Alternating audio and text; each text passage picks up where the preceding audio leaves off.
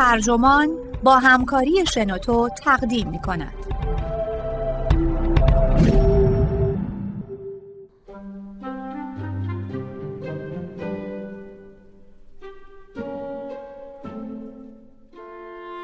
در باب لنین، کیم کارداشیان و توالت هایی با روکش طلا. نوشته پاسکال براکنر. ترجمه میلاد اعظمی مرام. منبع لیترری هاب گوینده الیاس گرجی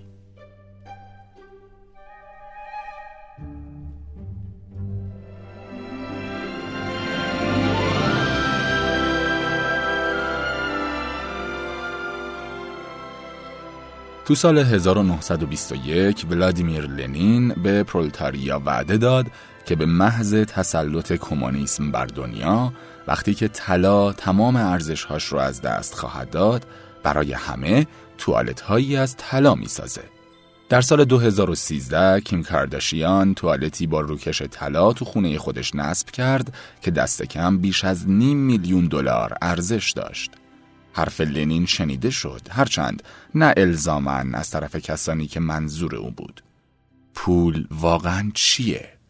در سال 1921 توی یک لحظه ناب شاعرانه ولادیمیر ایلیچ لنین به پرولتاریا وعده داد که به محض تسلط کمونیسم بر دنیا وقتی که طلا همه ارزش های خودش رو از دست خواهد داد برای همه توالت هایی از طلا می‌سازه این یک نماد دو وجهی بود از اون به بعد ناچیزترین مکان جامعه کمونیستی به اندازه کاخهای برجوازی مجلل خواهد بود.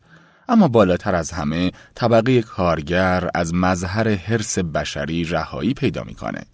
ثروت نفرین شده ای که فروید پیوندهای اون با غریزه جنسی رو نشون داده بود. وقتی سوسیالیسم کاپیتالیسم رو بی اعتبار کرد، از اون پیشی خواهد گرفت. یک نکته جالب تو سال 2013 کیم کارداشیان سلبریتی امریکایی و همسرش کنیا وست خواننده رپ توالت هایی با روکش طلا تو خونه خودشون در لس آنجلس نصب کردند که دست کم بیش از نیم میلیون دلار ارزش داشتند. 550 هزار دلار.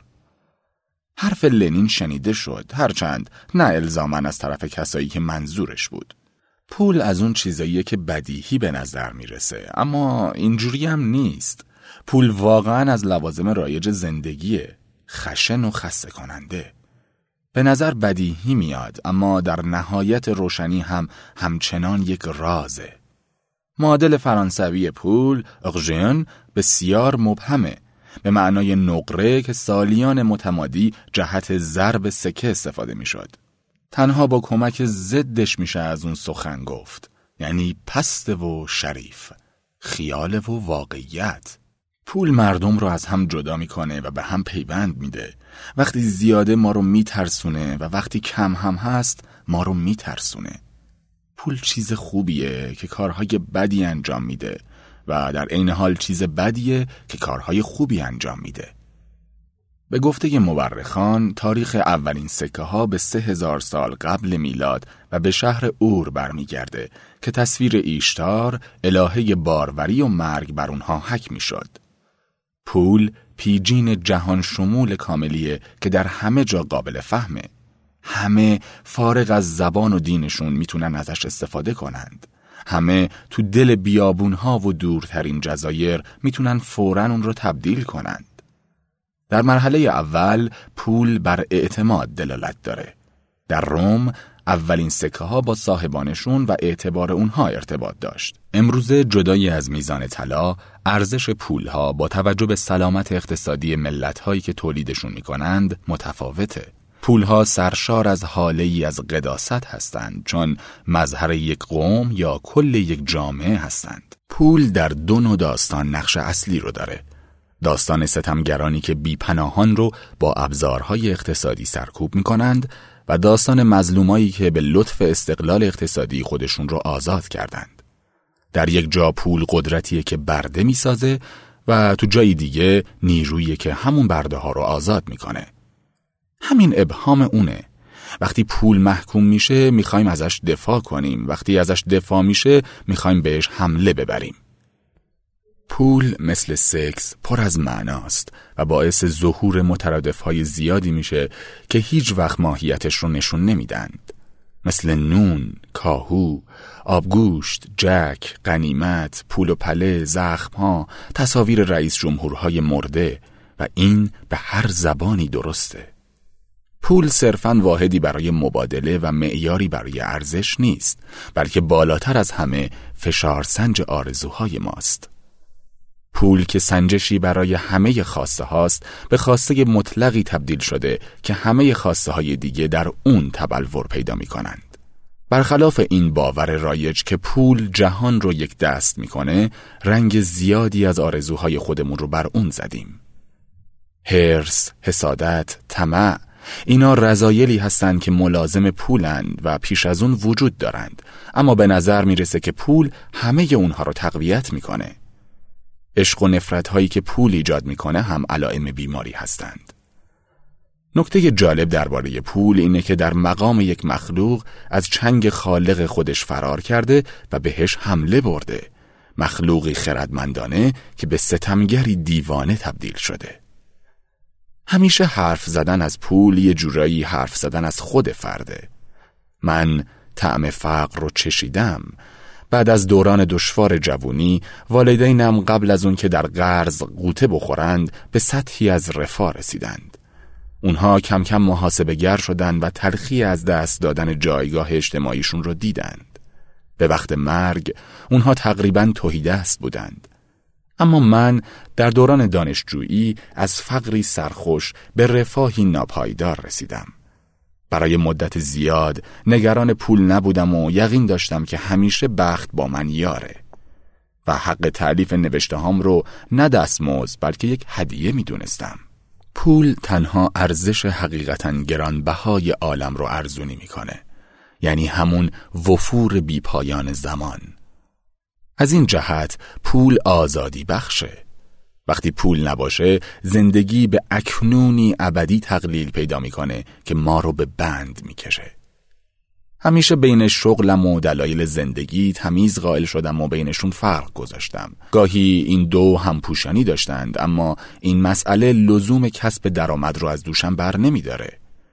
یاد اون دوران برام نستالژیکه. تا چهل پنجاه سالگی پول رو بی اهمیت می دونستم. اگه یکم پول می بود که هیچ. اگه هم نبود با اون کنار می اومدم. یه جور لاقیدی عجیب به من اجازه داد تا مادامی که بتونم جهان رو کشف کنم مشکلات مادی رو بی اهمیت بدونم افقهام رو گسترده کنم و از ابتزال دوری کنم جوونی دوران شادی بود که مدتی زیاد به طول کشید زمانی که خط فاصل بین لازم و ضروری بود نه بین لازم و زیادی. از ضروریات بود. جذابیت رازآلود کتاب سفر به آسیا و هندوستان مباحث پرهیجان تعهدات سیاسی رفاقتهای مسررانه تجرب نامتعارف عشقهای گوناگون و مخصوصا این فرصت که شوقم به نوشتن را عملی کنم.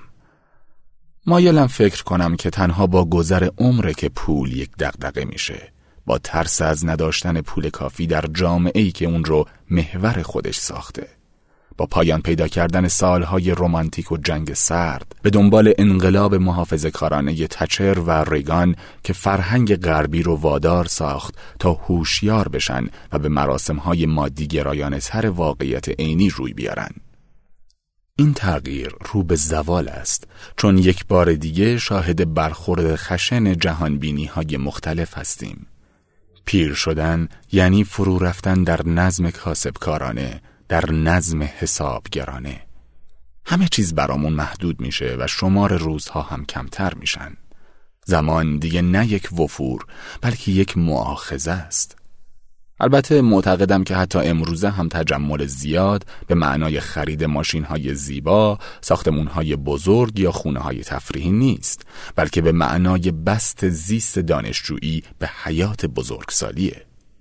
زیست دانشجویی یعنی بدیه سرایی روزانه، علاقه به پرسه زدن تو خیابونها، ساعتهای طولانی توی کافه، وارستگی مبالغ آمیز، بی تفاوت نسبت به القاب و دستمزدها، و خرت های نمادینی که مردم می‌خوان با اون خودشون رو آرایش کنند تا نشون سالهای زودگذر رو از خودشون بزدایند.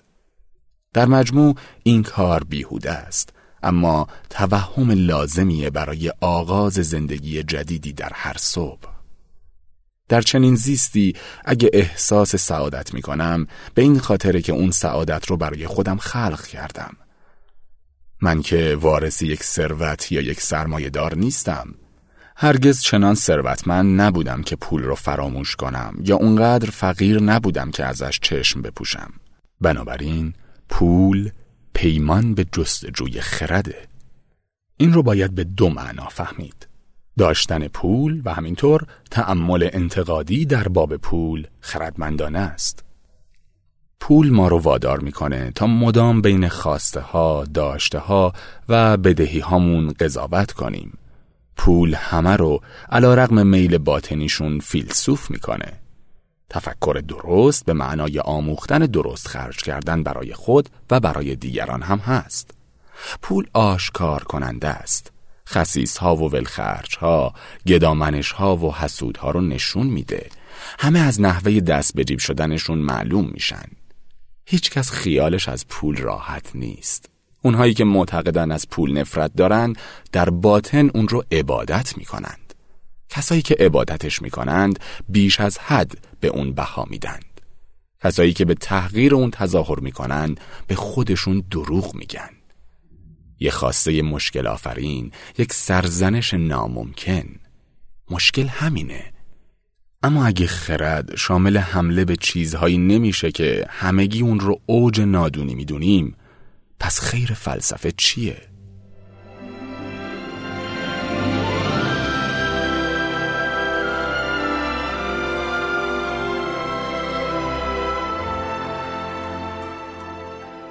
دوستان عزیز این پادکست در اینجا به پایان رسید. ممنون از اینکه تا انتها با ما همراه بودید. شما عزیزان می‌تونید به وبسایت شنوتو سر بزنید و ایده های جالب و جذاب خودتون رو در قالب فایل صوتی با دیگران به اشتراک بگذارید. خدا نگهدار.